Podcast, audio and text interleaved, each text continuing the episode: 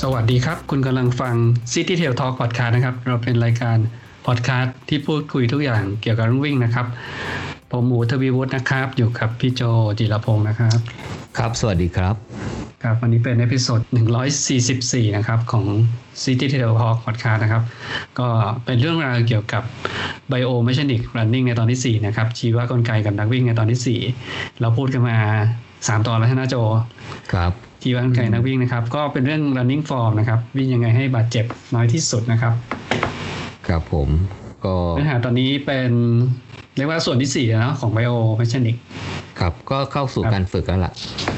ราะว่าคราวที่แล้วเราแนะนำเรื่องการถ่ายคลิปท่าวิ่งอาของของนักวิ่งก่อน ก่อนแบบวัดที่มุมนะอืมใช่คือต้องดูว่าสภาพปัจจุบันปัจจุบันของเราเนี่ยเอ่อมีอะไรต้องปรับปรับปรุงบ้างนะครับผมเอ่อให้วัดมุมทั้งหมด 5 ให้วัดมุมแล้วก็คำนวณทั้งหมด 5 ค่าใช่ไหมครับ ก็คืออันที่ 1 maximum shank angle ก็คือจุดที่เท้าที่อยู่ด้านหน้าสุดนะคือเราวัดมุมหน้าแข้งกับพื้นนะครับ แล้วก็ลบด้วย 90 องศา เราจะได้ maximum shank angle แล้วเราก็มัดวัดมุมลักษณะแบบนี้ฮะ คือหน้าแข้งกับพื้นเนี่ย แต่ว่าในจังหวะที่เท้าแตะพื้นนะฮะ เท้าสัมผัสพื้น เราเรียกว่า shank ankle at touchdown นะฮะ ก็คือ SAT นะครับผมเอา 2 ตัวนี้ลบกันนะฮะ MSA ลบ SAT เนี่ยเราจะได้เป็น reversal of swing นะครับผมหรือว่าการระยะ มุมกวาดเท้านะครับ แล้วก็เอา reversal of swing หารด้วย maximum shank angle เนี่ย เราจะได้สัดส่วนที่ที่เหมาะสมสำหรับการที่เอาไปดูว่าเราเนี่ยมีท่าวิ่งที่ดีหรือยังนะครับ แล้วมุมสุดท้ายก็คือ foot angle at touchdown ก็คือดูว่ามุมของเท้าที่เราทำมุมกับพื้นเนี่ยขณะที่แตะพื้นเนี่ย นะถ้าเป็นบวกแสดงว่าเราเอาส้นลงนะเป็น foot strike เอ้เป็น heel strike นะครับถ้าเป็นลบนะครับเราก็จะเป็น four foot strike ถ้าเป็นศูนย์แสดงว่าเป็น mid foot นะครับผมแล้วเราก็บอกว่ามุมที่เหมาะสมเนี่ย MSA maximum shank angle อันนี้ก็จะขึ้นอยู่กับความเร็วด้วย แต่ว่าไม่ควรจะกว้างเกินไป นักวิ่ง elite อยู่ประมาณ 14%นะครับ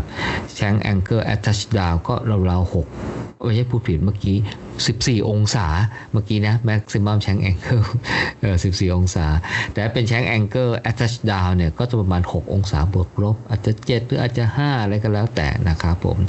แล้วก็ reversal of swing นะฮะ อันนี้จริง ๆ ยิ่งมากยิ่งดี แต่ว่า elite เนี่ยจะตกอยู่ประมาณอ่า5ถึง8 7 8 องศาอะไรประมาณเนี้ยครับ ก็ถือว่าใช้ได้นะครับ และสัดส่วน reversal of swing หารด้วย maximum shank angle ก็อยู่ระหว่าง 0.5 ถึง0.75 ก็จะเป็นสัดส่วนที่เหมาะสม แล้วก็ foot angle at touchdown at touchdown ก็ควรจะเป็นศูนย์ก็คือจะควรจะเป็น mid foot นะครับเอ่อคราวที่แล้วเราเราเพิ่มเติมไปทิ้งไปบทหนึ่งก็คือเรื่องของการพัฒนาการวางเท้านะฮะก็คืออคือหนังสือเล่มนี้บอกว่าส่วนส่วนใหญ่เนี่ยจะลงด้วย ส้นเท้าโดยที่ไม่รู้ตัว เพราะว่าเราจะติดจากการเดินนะครับ เวลาเราเดินเนี่ยเราจะลงด้วยส้นเท้านะครับ ผมเพราะฉะนั้นเวลาเราวิ่งเนี่ยฟอร์มที่เราวิ่งโดยที่ที่ที่ไม่รู้ตัวหรือว่าวิ่งที่แบบเออเขาเรียกว่า unconscious เนี่ยหรือวิ่งตอนที่เราเหนื่อยเนี่ยเราก็จะลงส้นเท้าโดยไม่รู้ตัวนะครับเออเพราะฉะนั้นเราควรจะฝึกให้การลงเท้าเนี่ยเป็น mid foot ไม่ว่าเราจะมีสติหรือเราจะไม่มีสติก็ตาม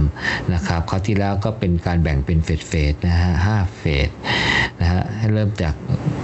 เท้าเปล่า แล้วก็สลับกับการใส่รองเท้า แล้วก็เฟสสุดท้ายก็จะวิ่งเร็วจีเลยนะครับ แต่ว่าถ้ายังวิ่งไม่เร็วถ้าวิ่งเร็วแล้วยังทำเอ่อ mid foot landing ไม่ได้ก็คือวางด้วยกลางเท้าไม่ได้เนี่ยก็ต้องกลับไปฝึกแบบเฟสที่ 4 ใหม่ให้ย้อนไปใหม่นะครับผมถึงแม้ว่าจะเป็นการลงมิดฟุตนะฮะแต่ก็ให้เราลงส้นเท้าตามด้วย ก็คือลงมิดฟุตก่อนแล้วลงส้นเท้าตาม เพื่อประโยชน์ในการ2ออย่างก็คือ 1ทำให้เรามั่นใจว่าเราลงกลางเท้าจริง ๆ เราลงมิดฟุตจริงๆนะครับเพราะเราลงมิดฟุตก่อนแล้วก็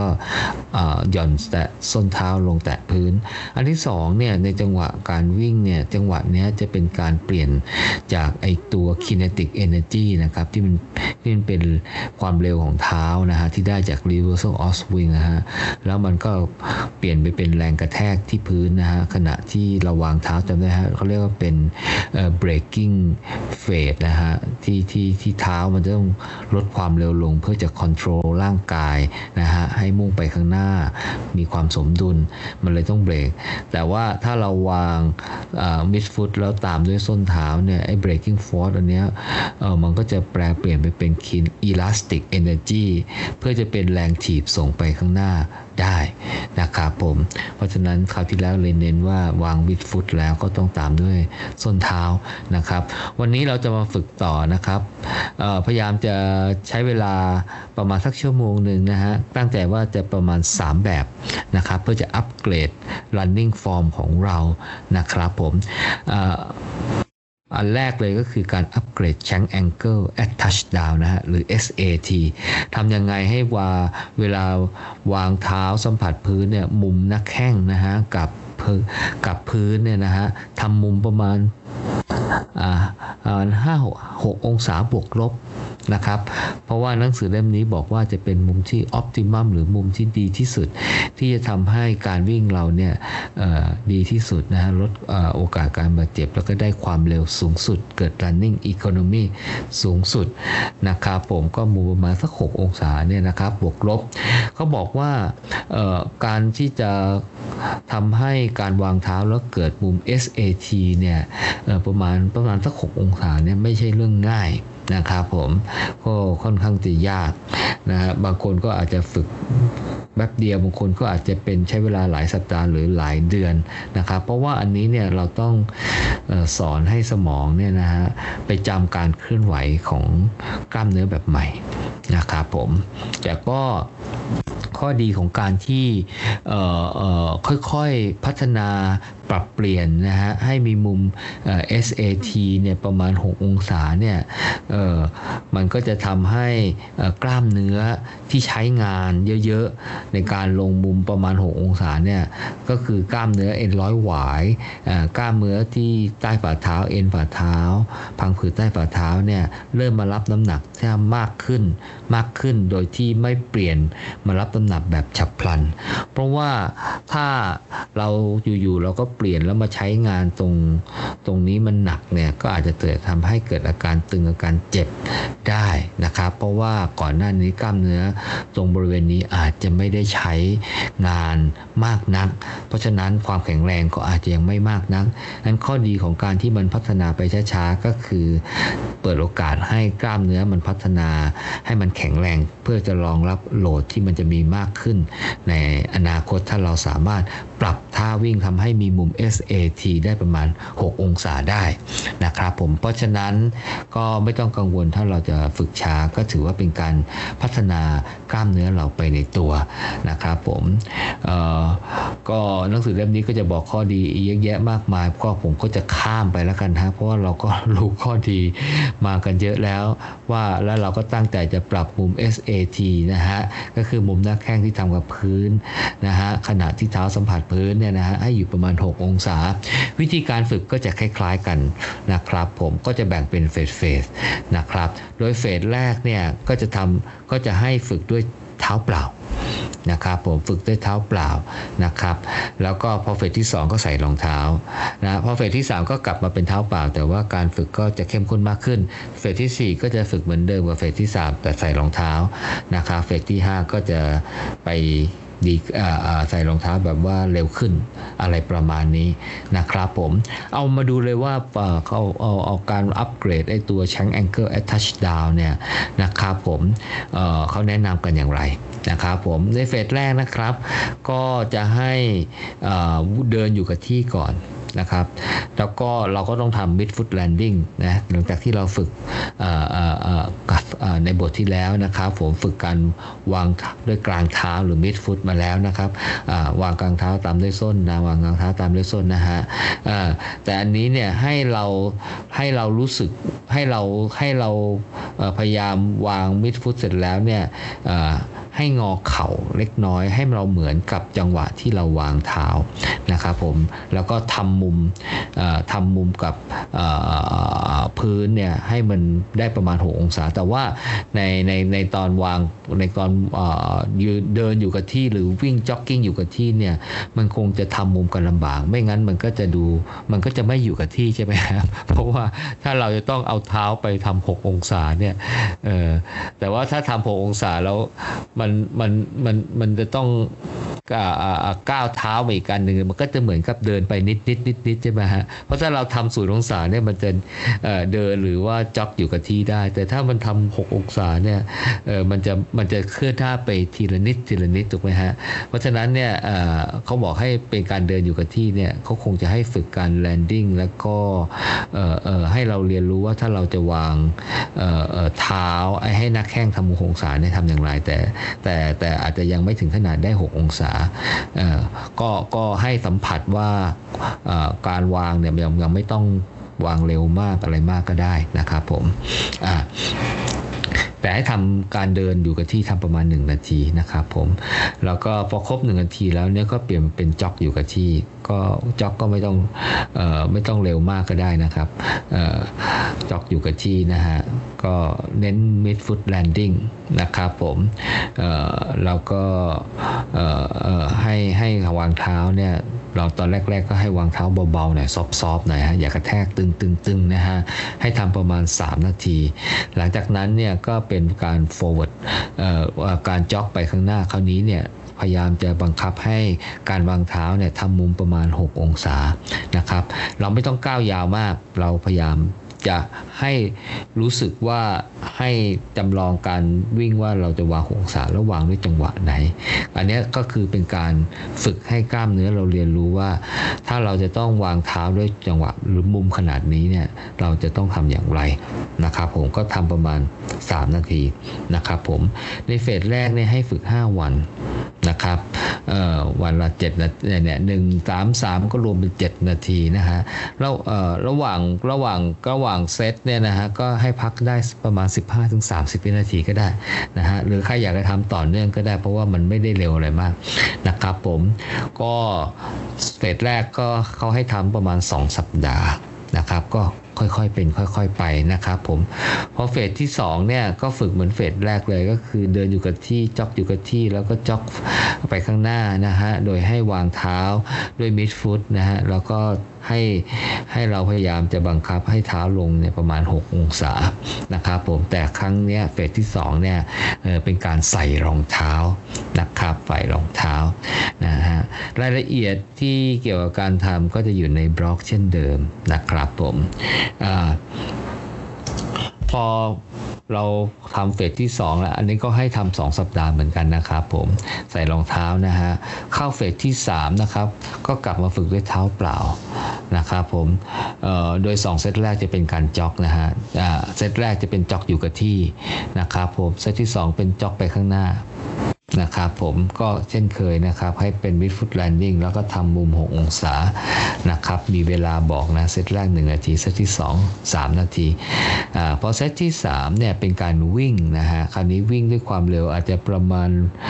ความเร็วเร็วขึ้นหน่อยนึงนะฮะอาจจะถ้าล่วงแรกอาจจะเริ่มเป็น easy pace ก็ได้ หรืออาจจะเป็น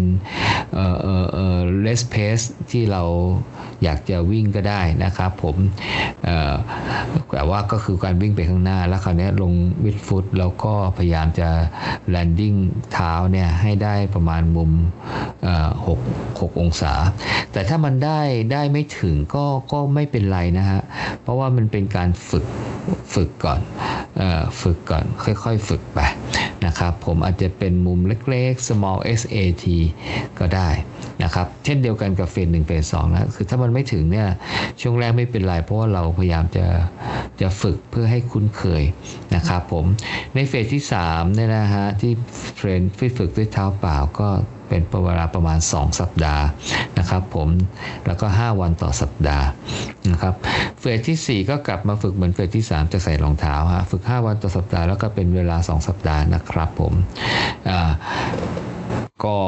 อ๋ออันนี้มีแค่ 4 เฟสนะฮะ เมื่อกี้ผมพูดไป 5 เฟสไม่ใช่วันนี้จะพูดเกิน มีแค่ 4 เฟสนะครับ ก็ก็ก็อ่าเขาบอกว่า ในระหว่างการฝึก ท่า drill ท่านี้นะครับเขาให้แนะนำให้ฝึกก่อนที่เราจะลงฝึกในโปรแกรมหลักนะหรือ main set นะฮะเช่นวันนั้นเราอาจจะมี tempo อะไรเงี้ยก็ให้ฝึกท่า drill นี้ก่อนนะฮะแล้วค่อยไปวิ่ง tempo วันนั้นเราอาจจะมี interval ก็ให้ฝึกท่า drill นี้ก่อน แล้วก็ไปวิ่ง interval นะฮะวันนั้นอาจจะเป็น long run ก็ฝึกนี่ก่อนแล้วค่อยไปเป็น long run แต่เวลาเราไปฝึกเมนเซตเนี่ย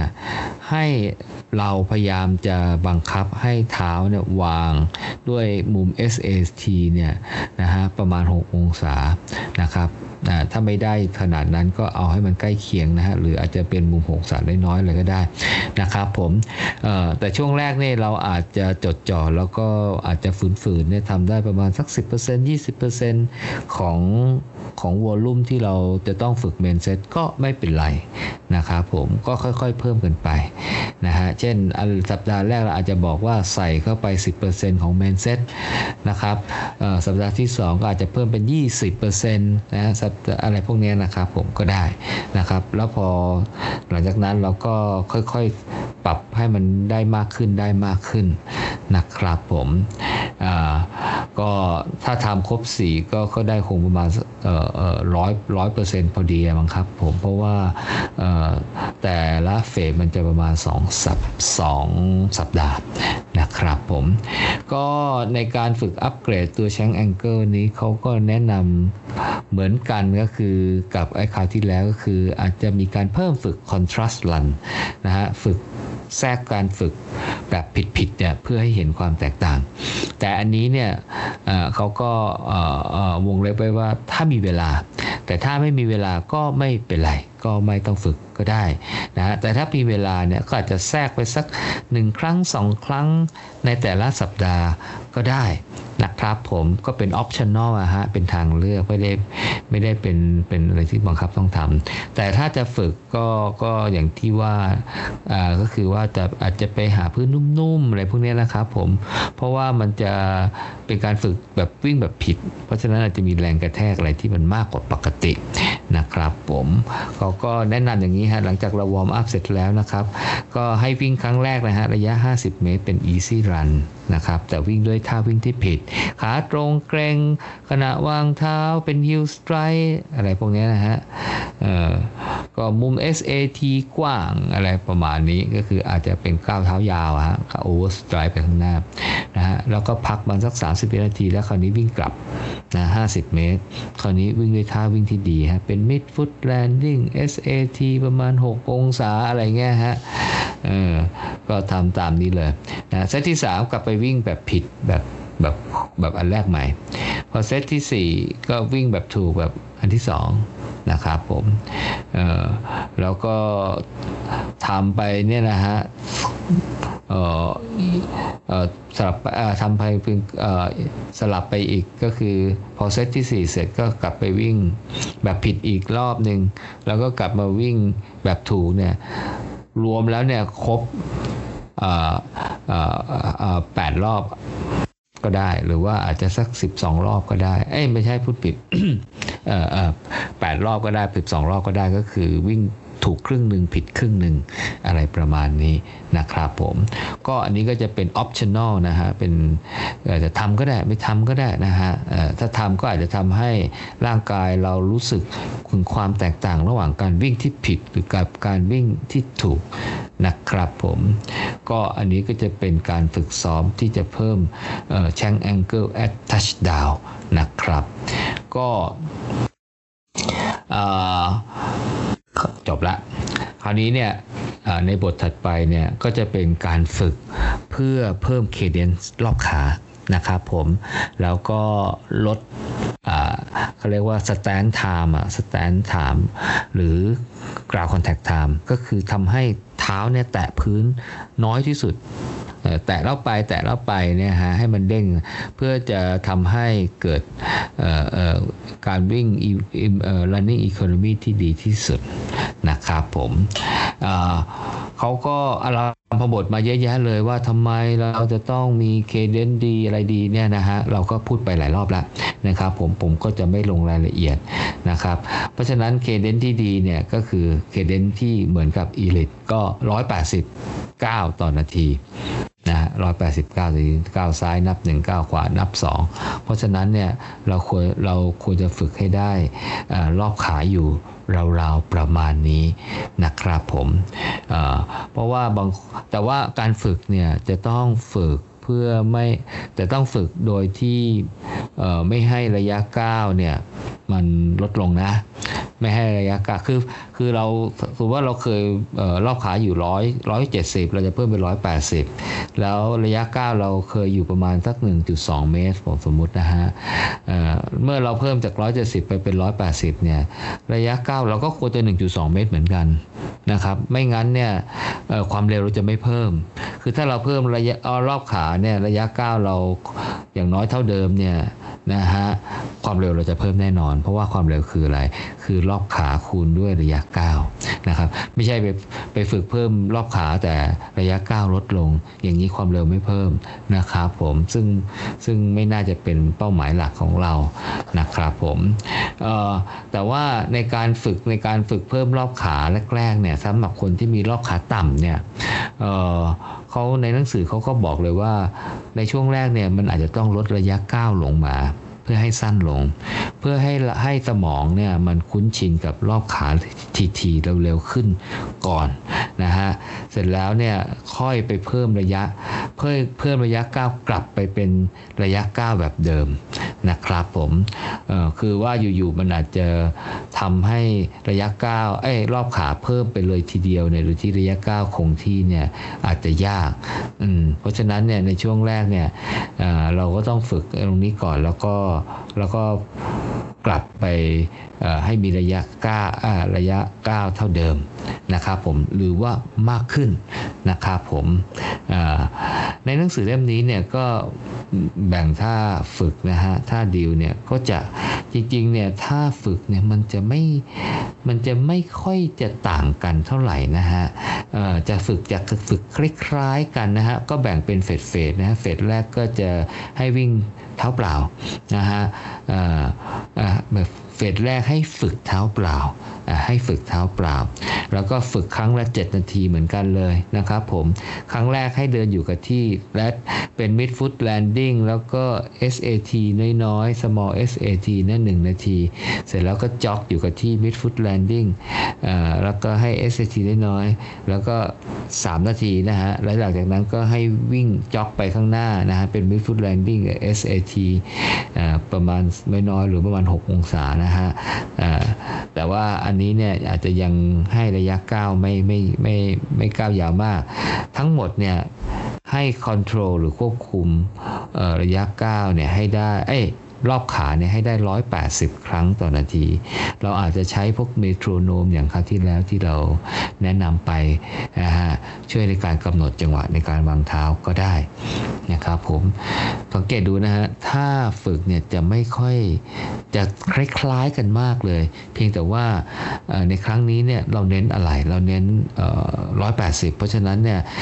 180 เนี่ยก็จะเป็นหัวใจหลักของการฝึก เพราะฉะนั้นฝึกอันนี้เนี่ยก็ต้องฝึกให้ได้แต่ว่าทั้งนี้ทั้งนั้น mid foot landing หรือ SAT small SAT 6 องศาอะไรเนี้ยเราก็ต้องทำให้ได้ด้วยไม่ใช่ว่า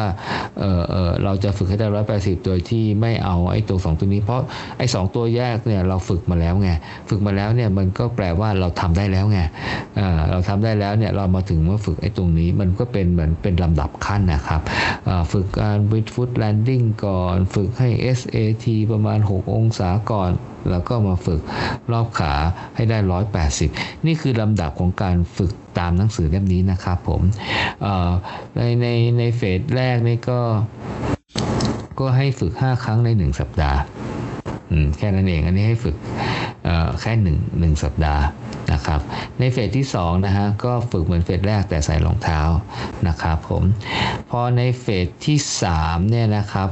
ก็จะเป็นการจ็อกละจ็อก in place จ็อกอยู่กับที่นะฮะ เป็น mid foot landing แล้วก็ small SAT นะครับ แล้วก็เป็น 180ออรอบขานะฮะ 9 ต่อต่อนาทีเหมือนเหมือนเดิมนะครับผม แล้วทำต่อหนึ่งนาทีแล้ว เซตถัดไปก็จะเป็นการจ็อกไปข้างหน้านะครับผมมิดฟุตแลนดิ้ง small SAT 3 นาทีนะฮะแน่นอนก็ต้อง 180 อันที่ 3 ก็เริ่มวิ่งนะครับผมเหมือนกันครับ แล้วก็คุมไม่ตัวออรอบขา 180 ให้ได้นะครับเฟสที่ 4 ก็กลับมาใส่รองเท้านะครับผมก็บอกว่าในเฟสนี้เนี่ยพอมาใส่รองเท้าปุ๊บเนี่ยในจังหวะที่ที่ที่วิ่งเนี่ยนะฮะในเซตที่3เนี่ยก็ควรจะให้เพื่อนเนี่ยมาถ่ายวิดีโอท่าวิ่งของเราตรงนี้ด้วย ก็เพราะว่าเราฝึกมามามา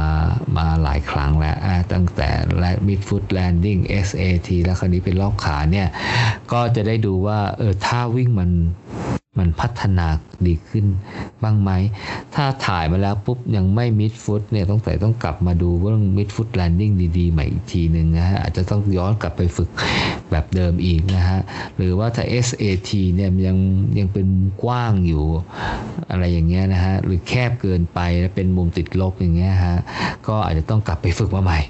นะครับผมเพื่อจะดูว่ามันมันยังมันมีอะไรที่ต้องปรับปรุงอะไรเพิ่มเติม นะครับผม ก็เหมือนเดิมนะครับ ก็อาจจะมี contrast run นะฮะ การฝึกเพื่อให้เห็นความแตกต่างนะครับ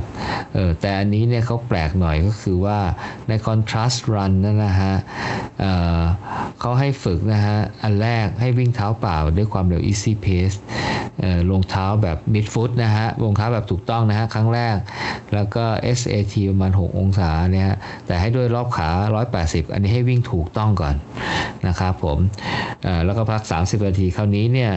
ให้วิ่งถูกต้องเหมือนกัน ถ้าวิ่งถูกต้องกันแต่เพิ่มรอบขาไปเป็น 200 209 ต่อวิต่อนาที เออ มันก็ เออแปลกดีแต่ว่าก็บอกว่าอาจจะต้องให้มีทูมีทรโนมช่วย เพราะฉะนั้นเนี่ยอันนี้เนี่ยให้ฝึกรอบขาที่เร็ว อันนี้เนี่ยผมก็รู้สึกแปลกๆ เพราะว่าถ้าคนที่เขา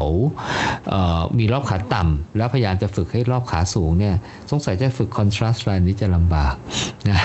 ยกเว้นคนที่มีรอบขาสูง แล้วก็จะปรับลดให้เหลือ 180เอออันนี้อาจจะโอเคนะฮะอันนี้ผม อาจจะไม่ค่อยเห็นด้วยนิดๆนะครับผมแต่ถ้าบอกว่าให้ฝึกวิ่งด้วยรอบขา 160 อะไรอย่างนี้เนี่ยนะเออมันก็ยังพอมีพอยต์ว่าเออให้เห็นความแตกต่างว่ารอบขาช้ากับรอบขา 180 เนี่ยมันแตกต่างกันอย่างไรนะครับผมก็คอนทราสต์รันก็เช่นเดิมนะเป็นออปชั่นอลก็อาจจะไม่ต้องฝึกก็ได้ แต่ถ้ามีเวลาอาจจะมาลองก็ได้ รายละเอียดนะฮะ เดี๋ยวลองมาดูในบล็อกดูแล้วกันว่าเขาให้ฝึกกันอย่างไรนะครับผมก็ในในนี้เนี่ยเขาก็จะแนะนำเรื่อง contrast run อีกแบบหนึ่งด้วยก็คือเรื่องของการวิ่งที่ผิดเออก็คือว่าให้วิ่งแต่ให้วิ่งด้วยเท้าเปล่านะ แต่ว่าวิ่งแบบแบบ แบบผิดอะก็คือวิ่งลงส้น แต่ให้วิ่งลงส้น 180 รอบขานะฮะรอบเก้าต่อนาทีโหดเหมือนกันนะเนี่ยเออแล้วให้พักแป๊บหนึ่งนะฮะแล้วก็เปลี่ยนมาเป็นวิ่งมิดฟุตนะฮะให้รอบขา 180เอ่อเอ่อเอ่อ9ต่อวินาทีนะครับผมแต่ว่าวิ่งผิดกับวิ่งถูกเนี่ยเขาให้วิ่งแค่เอ่อ20 วินาทีเองก็วิ่งแป๊บเดียวอะวิ่งแป๊บเดียวเออไม่ได้วิ่งไม่วิ่งนาน เพราะฉะนั้นนะก็น่าจะโอเค ก็คือวิ่งลงส้น 189 ต่อนาทีเนี่ยประมาณตั้ง 20 วินาที แล้วก็พัก 10 วิ แล้วก็วิ่งลงมิดฟุตคือวิ่งแบบถูกเนี่ย189 ต่อนาทีนะครับเออแล้วก็ทำสักสองรอบพอนะครับนี่คือ contrast run คือ contrast run ที่ 2 ผมว่ามัน make sense แต่ contrast run อันแรกรู้สึกให้เพิ่มเป็น 200นี่ผมฟังดูมันแปลกๆนะฮะในบทนี้เนี่ยนอกจากฝึก แนะนำการท่าดือเพื่อให้เราสามารถที่จะทำรอบขาได้ประมาณ 180 ครั้งต่อนาทีแล้วเนี่ยมันมีความน่าสนใจที่ว่าเขาให้ฝึกเพื่อลดเขาเรียกว่า stance time หรือว่า ground contact time เนี่ยคือระยะเวลาที่เท้าเนี่ยนะแตะพื้นเนี่ยนะฮะให้มันสั้นลงคือถ้ามันสั้นลงเนี่ยมันก็จะทำให้เราวิ่งมี running economy ที่ดีขึ้นนะครับผมก็ก็คือแตะเท้าเร็วนั่นแหละโอ้ในนี้เนี่ยนะ มันมีการฝึกที่มันเยอะมากเลย เยอะจนกระทั่งน่าแปลกใจ ไม่ใช่น่าแปลกใจอาจจะบอกว่า เยอะจนทำไม่ไหวทำไม่ไหว ผมดูนะ แต่แต่ว่าเราอาจจะเลือก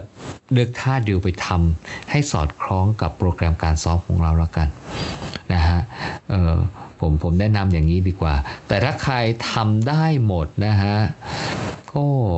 ก็โอเคมั้งก็โอเคมั้ง ถ้าใครทำได้หมดนะฮะ อืมเขาบอกว่าให้ฝึกเอ่อไอ้ท่าฝึกเหล่านี้เดี๋ยวกำลังจะเล่าให้ฟังนะฮะคร่าวๆนะฮะ แต่แนะนำอยากจะให้มาเปิดบล็อกเพื่อดูรายละเอียด เพราะว่ามันจะมีภาพประกอบ แล้วก็จะมีวิธีคำแนะนำละเอียดกว่าด้วยนะครับผมเเขาบอกว่าถ้าสัปดาห์ไหนมีมีการฝึกที่เน้น อินทวอลอะอินทวอลก็ให้ทำให้ทำสองครั้ง ต่อสัปดาห์เอออันนี้ก็ขึ้นอยู่กับต้องไปดู periodization นะฮะ ดูฤดูการซ้อมนะมันจะมีบางฤดูกาลเนี่ยที่เขาอาจจะเน้น interval นะฮะ บอกว่าถ้าเป็นฤดูกาลนั้นเนี่ยให้ฝึกแบบเนี้ยสองครั้งนะฮะ แต่ถ้าฤดูกาลอื่น เช่นเน้นเอ่อ base base running สร้างฐานหรือเป็น tempo เป็น threshold หรือเป็นอะไรพวกนี้ก็อาจก็ให้แค่หนึ่งครั้งในหนึ่งสัปดาห์เท่านั้นก็คงประมาณว่าการวิ่งด้วยความเร็วเนี่ยมันจะมี ground contact time ที่ต่ำไงเพราะฉะนั้นการฝึกอันนี้ก็จะไปเสริมทำให้การฝึกแบบ interval อะไรเงี้ยก็จะดีขึ้นดีขึ้นนะครับผมก็การฝึกแบบนี้จะจำเป็นจะต้อง warm up เยอะๆนะครับคราวนี้เนี่ยเขาก็เลยเน้นการเรื่องของการ warm up นะครับผมเเพราะว่าอาจจะใช้สภาพกำลังอะไรพอสมควร อะ มาดูท่าแรกเป็นเป็น explosive drill นะฮะ แต่ผมว่ามันคล้ายๆกับสกิปอะสกิปประมาณสกิป A สกิปอะเอสกิปนะฮะ ก็คือก็คือเป็นการกระโดดกระเด้งเท้าอะกระโดดสองสองจังหวะ กระโดดสองจังหวะ อืมกระโดดสองจังหวะแต่ว่าการกระโดดเนี่ยเขาให้ลง ball of foot นะครับผมเขาก็ให้ทำท่าแรกเนี่ยคล้ายๆเป็น A skip อะฮะแต่เขาเรียก explosive deal ผมก็ในแต่ในรูปเนี่ยผมดูแล้วมันจะคล้ายๆ A สกิปนะครับผมก็ก็ ให้ทำประมาณ 30 วินาทีนะครับจำนวน 3 เที่ยว พัก 15 วินาทีระหว่างเที่ยวนะครับพักวินาสิบห้าวินาทีระหว่างเที่ยวก็จะมีภาพนะครับผมถ้าถัดมาเนี่ยเขาเรียกว่า double leg hurdle job จัม double leg hurdle jump นะครับ ก็คือให้หาสิ่งกีดขวางฮะสิ่งกีดขวางอาจจะไม่สูงมากเตี้ยๆนะฮะอาจจะสักครึ่งฟุตอะไรประมาณนี้นะฮะจำนวน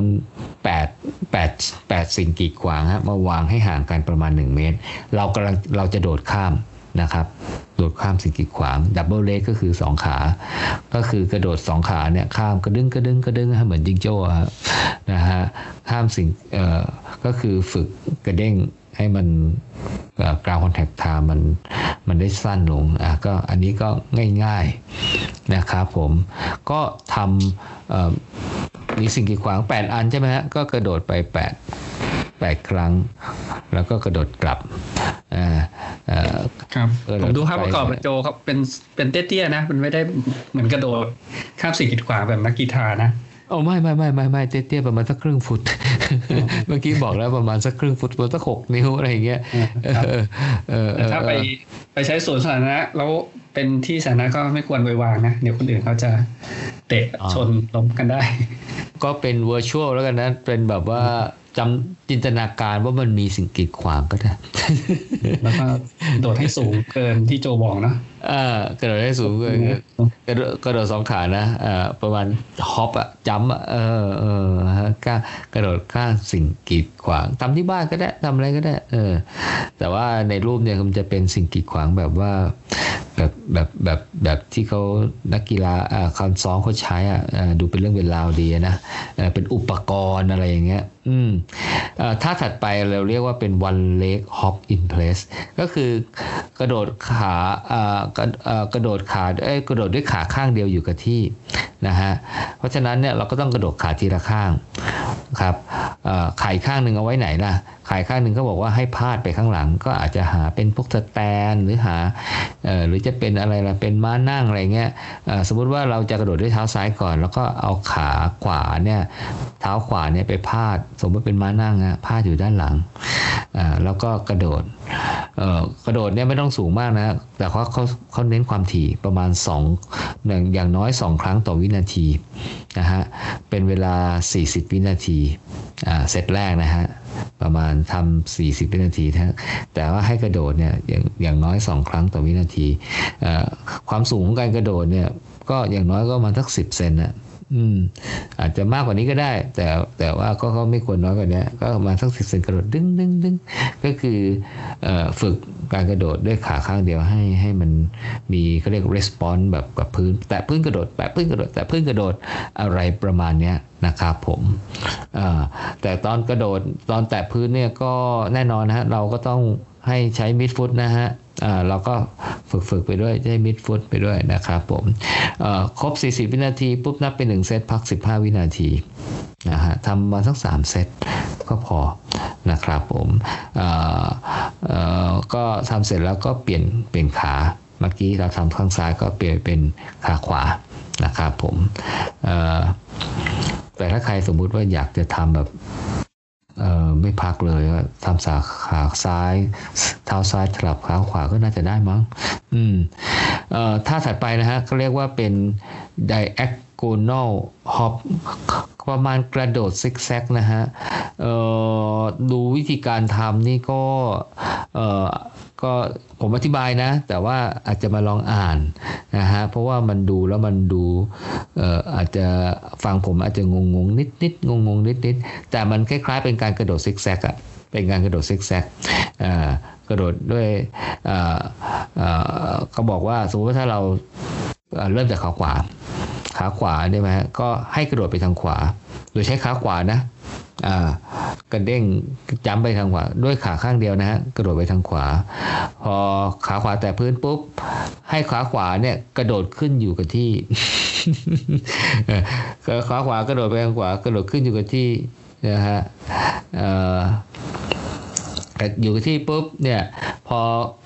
ขาขวามัน landing ปุ๊บก็ให้เรากระโดดไปทางซ้าย ก็ด้วยขาขวานั่นแหละ กระโดดไปทางซ้ายปุ๊บเเราก็ใช้เท้าซ้าย landing นะฮะแตะพื้น พอเท้าซ้าย landing ปุ๊บก็ให้เท้าซ้ายกระโดดขึ้นอยู่กับที่หนึ่งที พอเท้าซ้าย landing จากการโดดอยู่ที่ปุ๊บก็ให้เด้งไปทางขวาเนี่ยฮะ สลับไปสลับมาคือว่าเออมันไม่เหมือนกับซิกแซกตึกตึกตึกโดยตรงฮะซิกแซกไปเออไปพอไปขวาทีหนึ่งก็กระโดดอยู่กับที่ทีหนึ่งแล้วก็มาค่อยมาซ้ายแล้วก็โดดอยู่ที่ทีหนึ่งแล้วก็ไปขวากระโดดที่ทีหนึ่งแล้วลักษณะประมาณนี้นะฮะทำประมาณสัก 45 วินาทีต่อเซตนะฮะครบเซตแล้วก็พัก 15 วินาทีนะครับผมทำประมาณสัก 3 เซตโดยประมาณ เพราะฉะนั้นเนี่ยลักษณะของการที่เขาแนะนำท่าดื่สังเกตดูไหมฮะก็จะเป็นการกระเด้งกระโดดนะครับเอ่อเอ่อเริ่มจากกระเด้งกระโดดสองขาก่อนอะไรเงี้ยแล้วค่อยมาขาเดียว แล้วคราวนี้ขาเดียว แต่ว่ากระโดดเอียงไปด้านข้างเป็นซิกแซกนะครับผมมาดูถัดไปนะฮะว่าจะยังไงอ้อ ก็กลับมากระโดดขาเดียวคล้ายๆ ก็เป็นเเขาบอกว่าเป็น one leg squat with jump ทำคล้ายๆ กับไอ้ท่าเมื่อกี้ไอ้ท่าก่อนหน้านี้ที่บอกว่าเออเอาขาข้างหนึ่งกระโดดอีกข้างหนึ่งไปพาดบนสมมติเป็นม้านั่งอะไรเงี้ยใช่ไหมฮะ แต่ให้กระโดด 10 2 ครั้งอย่างน้อย 2 ครั้งต่อวินาที แล้วก็เออความสูงอย่างน้อย 10 เซนใช่ไหมฮะ แต่ครั้งนี้เนี่ยทำคล้ายกันเลย แต่ให้กระโดดแบบ สูงอะ่ะ เออ กระโดดแบบสูงกว่าอันแรกอาจจะสูงสักครึ่งเมตรสมมุตินะฮะ เออสูงสูงมากกว่านั้นก็ก็ก็ก็คงได้มั้งถ้าทำได้นะฮะ แต่พอเท้าแตะพื้นเนี่ยให้ลงให้งอเข่ามาด้วย ให้งอเข่ามาทำเป็นลักษณะเป็นการสควอตอะก็คือกระโดดดึงขึ้นไป แล้วพอแตะพื้นก็ย่อขาลงงอเข่าเป็นการสควอตแล้วก็กระโดดดึงขึ้นไปแล้วก็ แตะพื้นก็ทำการทำเป็นเหมือนเป็นการสควอตนะฮะทำสิบครั้ง อันนี้ไม่ใช้เวลาจับแล้วอันนี้นับเป็นจำนวนครั้งก็สิบครั้งต่อข้างนะฮะเออก็ทำเสร็จแล้วก็เปลี่ยนข้างไปอีกข้างหนึ่งนะถือว่าเราทำเท้าซ้ายก่อนแล้วก็เปลี่ยนเป็นเท้าขวานะครับ รวมแล้วก็ 20 ครั้ง เออเขาให้ทำแค่นี้พอนะ สงสัยเมื่ออาจจะเมื่อยมั้งฮะ กระโดดดึงขึ้นไปแล้วก็ลงมา squat อีกนะครับผม อ่าท่าถัดไปนะฮะเขาเรียกว่า greyhound run นะฮะ ฝึกท่าวิ่งหมา greyhound คือผมดูแล้วเนี่ย อ่านดูแล้วเนี่ยคล้ายๆกับ เป็น stride นะฮะแต่ stride เนี่ยก็คือการค่อยๆเพิ่มความเร็วนะฮะจากช้าๆไปจนกระทั่งได้มาสัก 70-80 เมตรเนี่ยแล้วก็เร็วจีเลยจนทั้งถึง 100 เมตรนะครับผมแล้วก็หยุดแล้วก็เดินเดินกลับแล้วก็วิ่งใหม่แต่อันนี้เนี่ยเกรฮาว รันเนี่ย วิ่งไปในระยะ 20 เมตรให้เร็วจีเลย แล้วก็คงความเร็วอันนั้นเนี่ย ไปจนถึงครบร้อยเมตรเออเออก็คือจะพยายามจะให้ส่วนช่วงเวลาที่วิ่งเร็วเยอะ แต่ว่าถ้าเป็นของ stride เนี่ยช่วงเวลาที่วิ่งเร็วก็จะไม่มาก น่าจะมาสัก 30% 20-30%แต่อันนี้มันจะให้คง 80%เพราะฉะนั้นเนี่ยช่วงที่วิ่งเร็วจี๋เนี่ยก็คงจะเร็วไม่ขนาดแบบ stride มั้ง ผมว่านะอย่างมากก็ interval หรือไม่ก็ repetition pace นะฮะ คือแต่จริงๆแล้วเนี่ย อันเนี้ยเขาตั้งใจจะให้เราวิ่งด้วยความเร็ว เพิ่มขึ้นมานิดนึง แต่ระยะทางไม่ไกลมากประมาณไม่เกินร้อยเมตรเนี่ยแต่แต่จะให้วิ่งด้วย ได้ท่าวิ่งที่ถูกด้วย อันนี้ก็คืออย่างแรกอย่างแรกเลยคือจะฝึกท่าวิ่งที่ถูกก็คือ mid foot landing SAT 6 องศาอะไรเงี้ยนะฮะ แต่ว่าการถ้าการวิ่งที่เร็วเนี่ย มันจะเป็นการฝึกไอ้อะไรนะ ให้กราวคอนแทคไทม์เนี่ยมันสั้นลง มันสั้นลงนะครับผมก็เรียกว่าเป็น Greyhound Run นะครับ ก็เขาให้วิ่งสัก 8 เที่ยวนะฮะโอ้ก็ก็ก็ไม่น้อยเหมือนกันนะ 8 เที่ยวอืมเที่ยวหนึ่งก็พัก 30 วินาทีนะครับอ่าท่าถัดไปนะฮะ one leg squat with lateral hop มาคล้ายกับไอ้ท่าเมื่อกี้ one leg squat with jump เนี่ยนะฮะ แต่อันนี้เนี่ยนะฮะสมมุติว่าใช้เท้าซ้ายนะฮะกระโดดก่อนนะครับเอ่อแทนที่เราจะกระโดดโดดขึ้นไปข้างบนนะสูงๆนะฮะอันนี้ไม่ต้องสูงมาก แต่ว่าไม่ได้กระโดดขึ้นข้างบนนะให้กระโดดไปข้างๆ สมมติว่าเราใช้เท้าซ้ายนะกระโดดนะฮะแทนที่เรากระโดดขึ้นสูงใช่ไหมเราก็โดดเฉียงๆไปทางด้านซ้ายแต่พอไปทางด้านซ้ายปุ๊บก็ลงมาทำสควอตด้วยทำสควอตด้วยนะครับเออก็เออแล้วก็กระโดดกลับกระโดดกลับ นะครับผมกระโดดกลับมาตรงกลางนะครับผมแล้วก็ทำสควอตด้วยมั้งนับเป็นหนึ่งนะครับกระโดดไปครั้งที่สองทำทั้งหมด 12 ครั้งนะฮะแล้วก็พักหนึ่งนาทีนะครับผม แล้วก็อย่าลืมนะเปลี่ยนเท้าด้วยนะฮะเป็นเท้าขวาแล้วก็ทำทั้งหมดเนี่ยเท้าซ้าย 2 ครั้ง เท้าขวา 2 ครั้งนะครับผม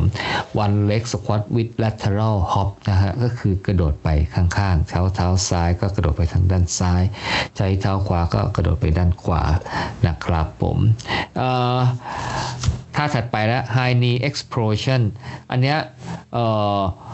เป็นการกระโดดสูงสองขานะฮะกระโดดสูงแบบแบบใช้แรงระเบิดอะคล้าย ๆ กับกระโดดแล้วเอาเข่ามาชนหน้าอกอะ่ะเออเคยไม่รู้เคยเคยทำป่ะเออตอนเด็กๆเคยเล่นกันนะกระโดดขึ้นแบบว่าเหมือนกับงอกระโดดดึงขึ้นมาแล้วงอเข่าขึ้นมา แล้วก็ให้เข่าเนี่ยไปแตะพยายามไปแตะหน้าอกให้ได้นะฮะแต่อาจจะไม่แตะก็ไม่เป็นไรนะฮะแต่ก็โดดให้สูงแล้วก็งอเข่าให้ให้ลึกนะครับ ให้แตะหน้าอกทำประมาณ 15 ครั้ง นะครับผมก็ high knee explosion มาดูรูปประกอบได้นะครับ ก็สังเกตดูอย่างที่เล่าให้ฟัง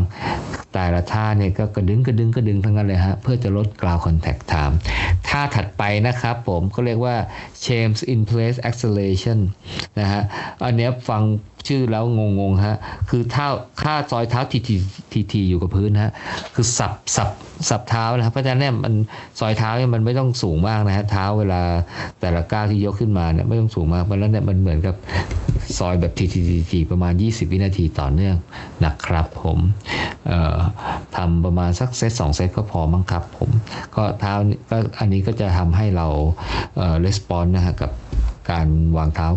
วางปุ๊บกระโดดเออวางปุ๊บชักวางปุ๊บชักคือมันซอยถี่มากนะครับผมท่าถัดไปนี่ก็ก็ก็เป็นคงจะอยากจะให้มันมีวาไรตี้มั้งเป็น down downhill hop ฮะกระโดดลงเนิน นะครับ กระโดดสองขาลงเนินนะฮะอ๋อกระโดดด้วยขาข้างเดียวลงเนินนะคล้ายๆ กระต่ายนะฮะกระต่ายขาเดียวนะฮะกระเดกกระดึงกระดึงกระดึงไประยะ 20 เมตรนะฮะแล้วก็เอ่อเอ่อก็เปลี่ยนข้างนะครับผมเอ่อถ้าถ้าเนินมันสั้นนะฮะเมืองกรุงเทพอาจจะหาเนินยาวๆไม่ได้ก็ก็เดินกลับแล้วค่อยกระโดดลงด้วยขาอีกข้างหนึ่งใหม่นะครับผมก็ทำครบ สองข้างนับเป็นหนึ่งเซตทำสามเซตนะครับกระโดดหนึ่งข้าขาหนึ่งข้างลงเนินดาวฮิลฮอปนะฮะแล้วก็ดาวฮิลรันนะฮะเอ่อก็ไม่นี้ก็ไม่มีอะไรก็คงฝึก วิ่งแบบลงเนินประมาณ 100 เมตรแต่กรุงเทพคงหาเนินยาวๆงั้นยากมั้งคะอันนี้ก็ก็อาจจะไม่มีก็ไม่เป็นไรก็ข้ามไปนะครับผมแล้วก็ปิดท้ายด้วยการวิ่ง4คูณ400 เอ้ยเอ่อสี่คูณร้อยสี่คูณร้อยพูดเอ่อพูดผิดนะฮะ ก็คือสี่เซตใช่ไหมโจสี่เซตสี่เซตก็คืออ๋อเซตละร้อยนะเซตร้อยเมตรก็คือวิ่งด้วยความเร็วประมาณ repetition pace อะหรือ interval pace นะฮะ ก็ปิดท้ายด้วยเหมือนกับเราใส่ทุกอย่างเข้ามาในท่าวิ่งแบบ race pace แข่งขันนะครับ ให้พักระหว่างเซต2 นาทีนะครับผม ก็อันนี้ก็จะเป็นเอ่อท่ามีนับได้ทั้งหมดประมาณ 12 ท่านะ12 13 ท่านะ เยอะเลยทีเดียวนะอย่างที่บอกหนังสือเล่มนี้ ถ้าดูเหมือนว่าเขาจะให้ทำทั้งหมดเลยนะผมก็รู้สึกว่าถ้าทำทั้งหมดมันจะเยอะไปไหมเนี่ยอืมก็เอาเอาเอาตามแพชชั่นแล้วกันนะเออใครทำได้ก็ทำให้ทั้งหมดเลยนะฮะ แค่จำก็จะจำไม่ไหวแล้วเออโหจำแต่แต่ objective เนี่ยต้องการทำให้ อย่างนั้นนะโจให้ลงเท้ากลางเท้าให้ชินใช่ไหมให้ลงให้ลงแล้วก็เท้าแตะพื้นก็ไปเท้าแตะพื้นไปคือ ground contact time สั้นอะ ground contact time สั้นครับเออก็แปลว่าเราอยู่ในอากาศนาน อยู่บนพื้นแป๊บเดียวใช่ไหมฮะ เพราะฉะนั้นเนี่ยมันจะทำให้ความเร็วดีขึ้นทำให้ running economy ดี อืมอืมอืม ครับผมสงสัยต้องจดใส่ในเทรนนิ่งโปรแกรมไหมเนี่ย ถ้าจำมองเคยจำไม่หมดนะสิบกว่าท่าสองคือทำผมว่าทำสองสามอาทิตย์แรกหรือเดือนแรกเนี่ยจำไม่หมดหรอก มันอาจจะต้องจดแล้วก็พอเราทำไปสักพักหนึ่งเนี่ย เราจะเราจะเริ่มจำได้ละ ว่าเราต้องทำอะไรบ้าง ก็คือการเอ่อความคงเส้นคงวาในการฝึกของเราเนี่ยจะทำให้เราจำได้ง่ายนะครับผมเอ่อมาปิดท้ายเอ่อเอาอีกสักบทเลยดีไหมใช่โจเอ่อเอ่อเอาอีกสักบทแล้วกันนะครับเอ่อก็คือมาพัฒนาก็เรียกว่า body lean เออคือก็น่าสนใจนะว่าในบทในหนังสือเล่มนี้นะพูดแต่มุมเท้านู่นนี่นั่นนะฮะแต่ไม่เคยพูดถึงการเอนตัวเลย ซึ่งปกติเวลาเราไปฝึกท่าวิ่งเนี่ยไอไอการเอนตัวไปข้างหน้าเนี่ยจะเป็นบทฝึกแรกๆเลยนะ ที่เขาจะให้ฝึกนะฮะแต่อันนี้เนี่ยมาเป็นบทฝึกท้ายๆเลยนะเอ่อให้มาฝึกไอ้ body lean เนี่ย improve body lean เนี่ยนะครับผม ซึ่งก็ไม่ง่ายนะ ง่ายแต่แสดงว่าเขาให้ความสำคัญกับการวางเท้าเนี่ยก่อน แต่ก็ไม่ได้แต่ก็ไม่ได้ละเลยว่าการเอ็นตัวไปข้างหน้าเนี่ย จะไม่สำคัญ เพราะเขาบอกว่าไอ้ body lean หรือการเอ็นตัวไปข้างหน้าเนี่ยจะมีผลต่อสมรรถภาพการวิ่งนะฮะแล้วมันจะทำให้ไอ้มุมเมมอะไรที่เขาแนะนำมาเนี่ยมันดีขึ้นด้วยนะครับผมเขาเน้นไปที่การ body lean นะฮะนะฮะการเรียนตัวไปข้างหน้าในจังหวะที่เป็น mid stand แต่ก็ไม่ว่าจะเป็นจังหวะ initial contact หรือจะเป็นจังหวะ toe off อะไรก็ตามเนี่ยบอลร่างกายเราก็ต้องเอ็นไปข้างหน้าแหละ อืม แต่เขาก็มาเน้นตรงในจังหวะที่เป็น mid stand ก็คือจังหวะที่เท้ารับน้ำหนักเต็มที่ ซึ่งจุดนี้เนี่ยควรจะเป็นจุดที่เรามีความชัดเจนเลยว่าร่างกายเราเนี่ย เราเอ็นตัวไปข้างหน้านะครับผมข้อดีมีอะไร ผมคิดว่าไม่ต้องเราคงไม่ต้องมากล่าวซ้ำแล้วละ่ะ เพราะว่าหนังสือเล่มนี้ตามสไตล์ของเขานะฮะเขาก็จะพูดละเอียดนะฮะวนไปวนมานะฮะทำให้เราซึ้งมากขึ้นนะฮะแต่ผมคิดว่าพวกเราคงโอเคหมดแล้วนะครับ เราเข้าใจอยู่แล้วว่าท่าวิ่งมันดีอยู่แล้ว เรามาดูเลยดีกว่าว่าเราจะ พัฒนาไอตัว body lean เนี่ยหรือการเอ็นตัวไปข้างหน้าได้อย่างไรนะครับผมแต่ก่อนอื่นนะฮะเขาแนะนำนะฮะหนังสือเล่มนี้ชอบวัดองศา เขาบอกว่า body lean เนี่ยก็คือการเอ็นตัวไปข้างหน้าเนี่ยตั้งแต่หัวจดเท้านะฮะเป็นเส้นตรงนะครับ แล้ววัดมุมเนี่ยได้ประมาณ 5 องศา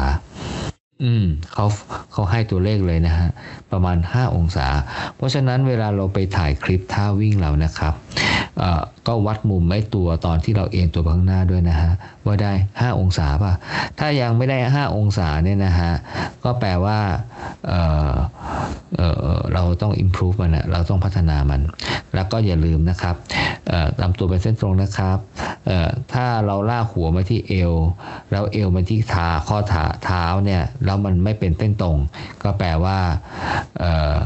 แปลว่าอะไรฮะ ว่าเราใช้เอวงอ เราไม่ได้ใช้ข้อเท้าเป็น จุดหมุนนะครับ เราต้องใช้ข้อเท้าเป็นจุดหมุน แล้วก็ดูตรงจังหวะมิสแตนเนี่ยจะเห็นชัด คือถ้าเราไปดูจังหวะอื่นเนี่ยเออมันอาจจะเห็นไม่ชัด เช่น จังหวะที่เออเออเท้าสวิงไปข้างหน้าแต่อย่างเช่นที่เราไปวัด AMSA หรืออะไรพวกเนี้ยมันมันก็จะทำให้เราเห็นมันเหมือนงองอเพราะว่าเราก็ต้องเอององอทะงอเข่างอสะโพกอะไรใช่ป่ะเพราะฉะนั้นการวัดบอดี้ลีนเนี่ยเราจะวัดให้มันเห็นภาพชัดที่สุดเนี่ยก็จังหวะที่เป็น mid stance mid stance เนี่ยก็คือเท้าเนี่ย เต็มแบบพื้นน้ำหนักลงไปที่เท้าเต็มที่แล้วมันคือมันผ่านจุดไอ้ตรงนั่นแล้วนะครับผมการปรับเปลี่ยนท่าวิ่งไม่ใช่ปรับเปลี่ยนท่าเอ็นตัวเนี่ยให้ได้ 5 องศานะฮะทำอย่างไรนะครับก็เหมือนเดิมนะฮะมีเป็น phase phase นะครับน่าสนใจที่ว่าก็ฝึกกลับมาเป็นแพทเทิร์นเหมือนเดิม นะครับผมโดยเฟสที่1นะฮะให้ฝึกด้วยเท้าเปล่านะครับผมให้ใช้เวลา 7 นาทีเหมือนกันนะครับอันแรกเลยก็คือเดินอยู่กับที่นะครับให้ mid foot landing small SAT อะไรอย่างเงี้ยนะฮะแล้วก็ให้ เอ็นตัวไปข้างหน้าด้วย เออ อันนี้น่าสนใจ แล้วถ้าอย่างนั้นเนี่ย มันเอ็นตัวไปข้างหน้าแต่ให้เดินอยู่กับที่เนี่ย มันจะไม่ล้มเลย เพราะฉะนั้นเนี่ย เราคงต้องหากำแพงนะครับผม เอาเอามือไปยันนะฮะ แล้วก็ทำมุมประมาณ 5 องศานะครับผม แล้วเราก็เดินนะฮะ อยู่กับที่นะครับ เออเออโดยประมาณเออเพราะถ้าเราไม่หาอะไรยันเนี่ย เอ็นไปข้างหน้าเนี่ยมันคงไม่ได้แน่นะครับเเดินอยู่กับที่ 1 นาที แล้วคราวนี้ก็เปลี่ยนเป็นจ็อกอยู่กับที่นะครับ mid foot landing small SAT อะไรเหมือนเดิมเลยนะครับเออแล้วที่ที่ขาดไม่ได้ด้วยก็คือ 180 รอบขาด้วยนะครับผมคือต้องครบองค์ประกอบอะเพราะเราฝึกมาแล้วนะฮะคือไม่ใช่มาฝึกเอ็น5องศาแล้วก็แบบทิ้งทุกอย่างหมดเลยบอกไม่เอานะฮะอ่าก็ต้องเอามาด้วย mid foot SAT 180 cadence แล้วก็อันนี้ก็บวกเพิ่มเข้าไปเป็นเอ็นไป 5 องศา เช่นเดิมนะครับผมถ้าจ็อกอยู่กับที่ก็ต้องหากำแพงนะฮะยันนะครับสามนาทีนะฮะ แล้วหลังจากนั้นเนี่ยพักแป๊บหนึ่ง15วินาที30วินาทีแล้วคราวนี้มาฝึกเซตที่3นะฮะ เป็นการวิ่งไปข้างหน้า คราวนี้ไม่ต้องหาอะไรยันฮะ วิ่งไปข้างหน้าเลยฮะ แล้วก็ให้ได้ feeling ว่าเราเอ็นตัวไปข้างหน้าประมาณ5องศา ก็แนะนำว่าตอนแรกเราอาจจะไม่ต้องก้าวยาวมากนักเป็น baby step เป็น baby step เพราะว่าเดี๋ยวอาจจะล้มได้อะไรได้เพราะมันเอ็นตัวนะครับผมจบเฟสแรกนะฮะเฟสเฟสที่ 1 ก็ทำฝึกประมาณ 1 สัปดาห์นะฮะห้าวันต่อสัปดาห์เหมือนเดิมอ๋อ พูดผิดฮะเขาให้ฝึกสองสัปดาห์อ่าแสดงว่ามันอาจจะฝึกการรีนเนี่ยฝึกยาก ฝึกเนี่ยยากบ้างพอเฟสที่2นะครับผมให้เป็นการใส่รองเท้า ก็ฝึกเหมือนเดิม นะฮะเหมือนเฟสที่ 1 เลยนะฮะก็คือเดินอยู่กับที่จ็อกอยู่กับที่แล้วก็จ็อกไปข้างหน้านะครับผมแต่ว่าให้ใส่รองเท้า อย่าลืมหนึ่งวิดฟุตแลนดิ้ง SCT 6 องศา อันที่ 3 ต้อง 180 รอบขานะครับผมแล้วก็บวกด้วยลีนไปข้างหน้าเอ็นไปข้างหน้า 5 องศานะครับผมแต่ครั้งนี้ใส่รองเท้าฝึก 5 ครั้งต่อสัปดาห์นะฮะสสัปดาห์นะครับผมแล้วก็ เสร็จแล้วถ้าเราทำได้แล้วเราก็เข้าสู่เฟสที่3นะครับเฟสที่3เนี่ยก็ก็จะเริ่มด้วยการจ็อกอยู่กับที่นะฮะแอร์มิดฟุตแลนดิ้ง SAT 6 องศา 180 k เดนเอ็นไปข้างหน้านะครับ 5 องศาหากำแพงยันไว้ทำแค่ 1 นาทีเซตที่ 2 ก็ วิ่งไปข้างหน้าจ็อก forward นะครับผมก็เอ็นไปข้างหน้าด้วยนะครับ แล้วอันที่ 3 คราวนี้เริ่มวิ่งนะครับ วิ่งก็อาจจะเป็น tempo pace หรือมาราธอนเพสอะไรก็แล้วแต่นะครับผม คราวนี้เราก็จะใส่ทุกอย่างทุกองค์ประกอบมาด้วยความเร็วของการวิ่ง ประมาณความเร็วการวิ่งแข่งนะครับ เมื่อกี้เฟสสามเราใส่รองเท้าเราถอดรองเท้านะฮะพอเฟสที่ 4 ก็ฝึกเหมือนเมื่อกี้เลยนะฮะก็ใส่รองเท้านะครับผม โอ้เออครั้งเออก็ฝึกวันสองสัปดาห์เหมือนกันนะครับผม ก็การฝึกการเอ็นตัวไปข้างหน้าก็มีการฝึก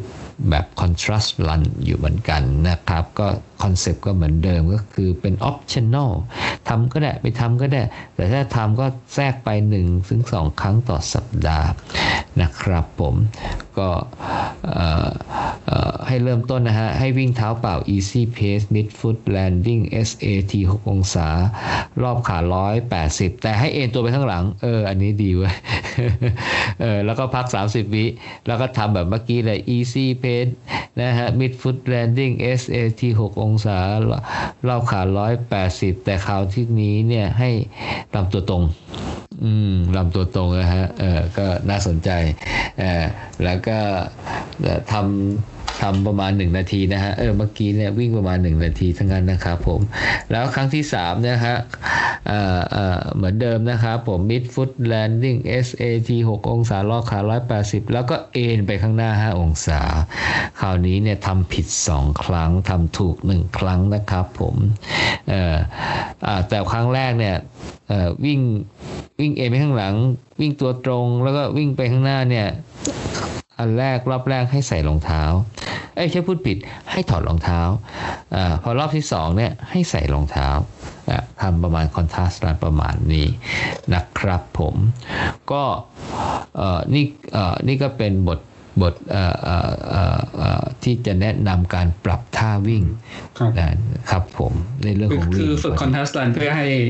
ลำตัวเอียงไปข้างหน้านิดหนึ่งทางทางลำตัวนะ ไม่ใช่แค่ครึ่งลำตัวใช่ไหมเจ้าก็ใช้ข้อเท้าเป็นจุดหมุน เออก็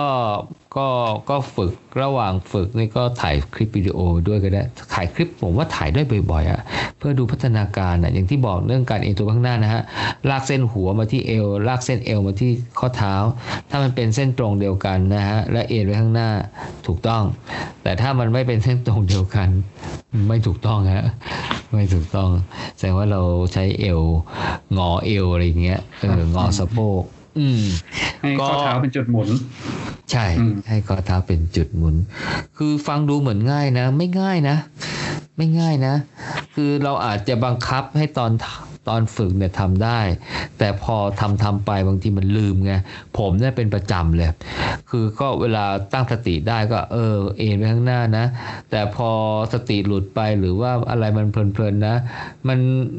มันเหมือนกับแหงนไปข้างหลังทุกทีเลยอะ อืมผมสังเกตได้นะผมวิ่งเชิดหน้าเนี่ยประจำเลย เวลาเราไปงานวิ่งถ่ายรูปนี่นะ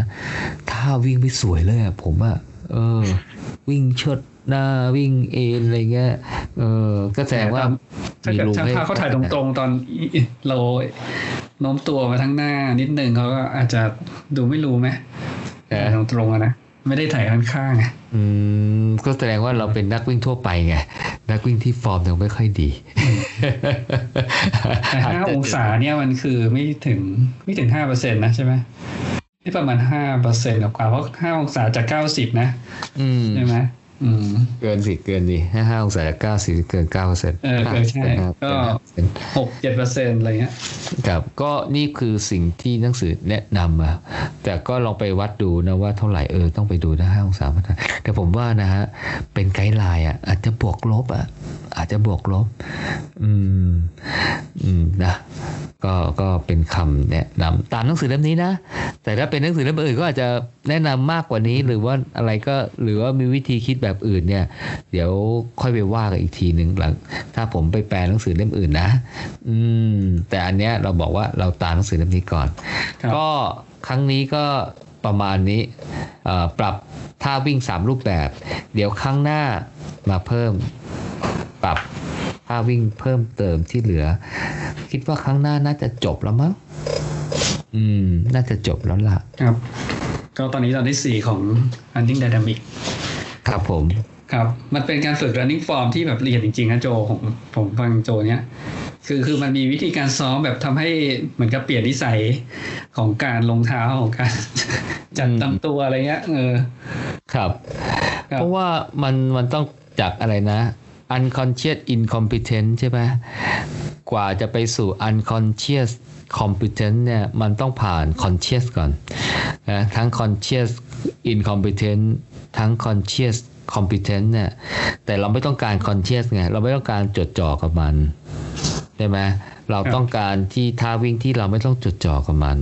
แล้วก็ทำได้ถูกต้องนะแล้วทำได้ถูกต้องเชียก็เป็นคือสมองสั่งงานแต่สามารถทำด้วย auto อะเหมือนเราแปรงฟันอะไรเงี้ยเอ่อสมองอะไรนะปรับปรับเข้าโหมดอ่าอะไรนะ autopilot อืม อืม autopilot ซึ่งเป็นโหมดนี้เนี่ยมันมีมาเพราะว่าสมองไม่ต้องการอยากจะมีกิจกรรมที่ไม่ต้องใช้สมองอะมากไง เพราะว่าวันแต่ละวันเนี่ยนะสมองเรากินพลังงานประมาณ 20 กว่าเปอร์เซ็นต์นะเออทั้งทั้งๆที่มันอยู่เฉยๆอะคิดดูแล้วกันนะ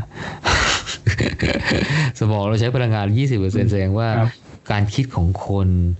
อะไรการควบคุมอะไรของคนเนี่ยใช้พลังงานมากเลยนะ ใช่ใช่ เออใช่ไหมใช่ไหมแต่คือคือมันต้อง practice ใช่ไหมซ้อมเพื่อให้สมองมีการจดจำ pattern์นแล้วก็สามารถทำซ้ำด้วยใช่วิธีที่ถูกต้อง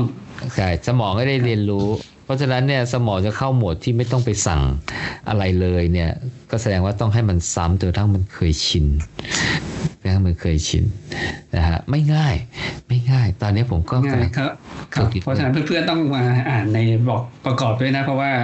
ครับเวลาพอฟังพอดคาสต์คงคงไม่สามารถจดจำได้หมดแล้วครับ อาจจะจำ concept ได้แต่เอ่อกลับไปดูบล็อกเพื่อจะได้เห็นภาพประกอบอืมจริงๆ ไม่ต้องฟังอันเลยอันนี้เลยก็ยังได้เลย แต่ต้องไปอ่านบล็อกเออเพราะว่าถ้าถ้าฟังแล้วไม่อ่านบล็อกเนี่ยผมว่ามันไม่เห็นภาพใช่ใช่ครับแต่ว่าสรุปว่ามัน คือมันช่วย running form แต่ละเรื่องอะนะ ใช่ CCC ส่วนสอบแต่ละอย่างเนี่ยทีละจุดทีละจุดทีละจุดครับคือหนังสือเล่มนี้เนี่ยมันมันเหมือนกับให้ทำทีละอย่างอะ อืม แต่ว่าถ้าเป็นการพัฒนาของแนวอื่นก็อาจจะให้ทำพร้อมกันอะไรอย่างเงี้ยอย่างที่บอกไงมันเป็นมันเป็นวิธีการของแต่ละคนนะไม่ได้แปลว่าของคนนี้จะเหมาะสมกับทุกคนอะไรเงี้ย อืม หรือไม่เหมาะสมกับทุกคนผมไม่ใช่ ก็เป็นก็เป็นวิธีการหนึ่งซึ่งเอามาทดลองซิเผื่อเวิร์กกับเราแต่สังเกตดูนะคุณไม่ ไม่ได้จ้างโค้ดอะนะก็เออแต่ต้องใช้ความพยายามนิดหนึ่งต้องมีเพื่อนช่วยถ่ายวิดีโอคลิปให้ อืมสังเกตดูท่ามันเยอะมากเลยนะหนังสือเล่มเนี้ยเพราะฉะนั้นเนี่ยมันเป็น guideline นะฮะ โดยเฉพาะไอ้ท่าฝึกไอ้ไอ้ลดไอ้กราวคอนแทคไทม์หรือ stand time เนี่ยท่าต้อง 12 13ท่าเยอะมากเลยอะคือถ้ามีแรงบันดาลใจแบบแรงรุนแรง มีความรู้สึกว่ามุ่งมั่นอย่างรุนแรงก็เต็มที่เลยฮะ ได้เลยฮะเคือตั้งแต่ฟังมานี่เขายังไม่ได้เน้น performance แบบต้องเค้นอะไรเรื่องนั้นออกมานะนี่คือเป็นเรื่อง running form จริง running form อย่างเดียวเลยใช่ใช่อืมครับผๆเพมราะว่าตรงนั้นเขาคงคิดว่าไปทำที่หลังได้ ถ้าให้ฟอร์มมันถูกต้องก่อน เอ่ออันไอ้ performance อันไปอ่านลุงแจ็คอ่านหนังสือลุงแจ็คครับผมก็ครับอีพีนี้ประมาณนี้เนาะ EP หนึ่งร้อยสี่สิบสี่นะครับ เพื่อนๆอย่า มาลืมทบทวนในในบล็อกด้วยนะครับ ครับผมครับ ก็ City Talk Podcast ตอนนี้ก็ขอลาไปก่อนนะครับ เดี๋ยวสำหรับอ๋อเดี๋ยวเดี๋ยวเดี๋ยวไปโอไม่ใช่ดิกจะมี ต่ออีกสักเอ่อตอนนะโจมีสักตอนก็ก่อนไปก่อนไปก่อนไปมีอะไรโฆโฆษณาโฆโฆษษณาไหมณาโฆษณาเอ่อสำหรับเพื่อนนักวิ่งนะฮะที่มีปัญหาเกี่ยวกับการวิ่งนะครับ อยากสอบถามว่าจะเป็นเรื่องของการฝึกซ้อมเรื่องการบาดเจ็บ การทานอาหาร ไม่รู้ว่าสารพัดเกี่ยวกับการวิ่งอะลงแข่งหรือซ้อมนู่นนี่นั่นนะฮะสมาคมคนคนซ้อมเช้าทางคลับเฮาส์นะฮะนะฮะเอ่อ ของโค้ดวินนะฮะแล้วก็เพื่อนๆ ทั้งหมอแป๊บทั้งใครนี่ยฮะมาช่วยกันตอบตอนเช้านะครับผมก็แนะนำให้ไป Follow ในคลับนะฮะคลับชื่อคลับนะฮะไทยนะฮะ T H A I เว้นวรรคไตรแอนลันนะฮะ T R I และเครื่องหมายแอนนะฮะ แล้วก็ R U N ครับนะฮะ ไทยไตรแอนลันนะฮะหรือไป Follow โค้ดวินนะฮะหรือมา Follow ผมนะฮะผมก็จะเข้าไปห้องเนี้ยตกเช้าเลยฮะก็จะมันก็จะมีห้องเนี้ยโผล่มาให้เห็นนะฮะชื่อสมาคมคนซ้อมเช้านะฮะแล้วก็ไปตาม Follow เอ่อคนในห้องได้นะครับครัผบมโอ้โหโค้ดวีนี่ตอบตอบลึกเลยนะ มีตอบคำถามแล้วใช่ใช่ตอบได้ลึกเลยเออแล้วแล้วแล้วก็มีแอปนะฮะ Win Training นะครับ W I N D Training นะฮะ เป็นแอปที่มีโปรแกรมซ้อมนะทั้ง Static ทั้ง Dynamic เข้าใจว่า Dynamic เนี่ยก็คือโปรแกรมซ้อมที่ใช้ AI มาปรับโปรแกรมตามเอ่อ perform เอ่อตามเอาเอ่อสิ่งเอ่อผลการซ้อมของเรานะฮะ ซึ่งอันนี้อาจจะออกมาเร็วๆนี้ แต่ว่า Static เนี่ยไปดาวน์โหลดมาใช้ได้เลย ถ้าใครดาวถ้าไปไปดาวน์โหลดแอปมาแล้วก็ไปใช้โปรแกรมซ้อมเขานะครับผมแล้วซิงก์กับนาฬิกานะฮะ โปรแกรมการซ้อมก็จะมาโผล่ที่นาฬิกาเราทุก ทุกวันด้วย เวลาเรากดเข้าไปก็ดู workout ปุ๊บ มันมีโปรแกรมอะไรมาเราก็ซ้อมตามนั้นได้เลย ก็จะสะดวกมาก นอกนั้นก็จะมีตัวอะไรกันอ่าอ่าอ่าอ่าชาเลนนะฮะ คล้ายๆ Endomando Challenge สมัยก่อน มีหลายเจ้าเลยฮะ มีของพี่ป๊อกอะไรเงี้ยฮะอ่าเชลเลนห้องสี่สิบสองถ้าไปเข้าแอปนี้นะอ่าจะจอยได้เดี๋ยวจอแต่ยยังไม่ได้ไม่เห็นปีทั้งปีนะโจที่ผมไปดูยังพิทบ็อกยังทำเป็นเดือนอยู่ใช่ปะจะเห็นเป็นเดือนอยู่น่าจะอาจจะเริ่มเอ่อ introduce มาเริ่มแรกแล้วก็อาจจะเริ่มมีอะไรเอ่อตามมา เพราะว่าแอปเข้าใจว่าเขาก็อยู่ในขั้นพัฒนา เพราะว่ามันก็ยังมีปัญหาอยู่อะมีบงมีบั๊กsync ได้มั่ง sync ไม่ได้มั่ง ถ้าใครมีปัญหาอะไรเนี่ยส่ง feedback ไปหาโค้ชวินได้เลยนะฮะทางช่องทางแอป หรือว่าเข้ามา บอกในสมาคมคนซ้อมเช้าก็ได้ หรือเข้าไปใน Facebook ของโค้ชเขาก็ได้นะชื่อทั้ง Facebook ที่เป็นแอปทั้ง Win Training แล้วก็ Facebook ของเขาอีกอันหนึ่งชื่อของ Learn and Learn and อะไร Run and Learn Learn and Run อะไรที่ทำหมอกกับหมอแป๊บอะ อ่าเข้าไปได้นะครับผมก็มีคำถามอะไรก็ถามได้มีคนถามเยอะเลยตอนเช้าๆมาปิดก็ผมได้ประโยชน์มากเลยในการที่จะเอ่อเอ่อคลายข้อสงสัยนะเกี่ยวกับการวิ่งนะครับผมอันนี้เรามาประชาสัมพันธ์ให้เฉยๆนะครับ ไม่ไม่ได้มีผลประโยชน์อะไรทั้งสิ้น เพราะว่าเห็นว่าเป็นอืมเป็นเป็นประโยชน์กับนักวิ่ง เพราะว่าผมเข้าใจว่าหลายคนมีคำถามอะแล้วเราไม่รู้จะไปถามใครไงใช่ไหมเออเนี่ยแหละมาถามโค้ชถามหมอในห้องเนี้ยนะครับผมน่าจะได้คำตอบอาที่ที่คิดว่าน่าจะตรงกับสิ่งที่ที่เป็นปัญหานะครับผม ก็ครับผมวันนี้ประมาณนี้ขอบคุณมากเลยครับ ครับ City Trail Talk พอดคาสต์ก็ขอลาไปก่อนนะครับ ผมมูลทิวุฒิกับพี่โจยศพงศ์ครับพบกันในพิโซดหน้า สวัสดีครับ สวัสดีครับ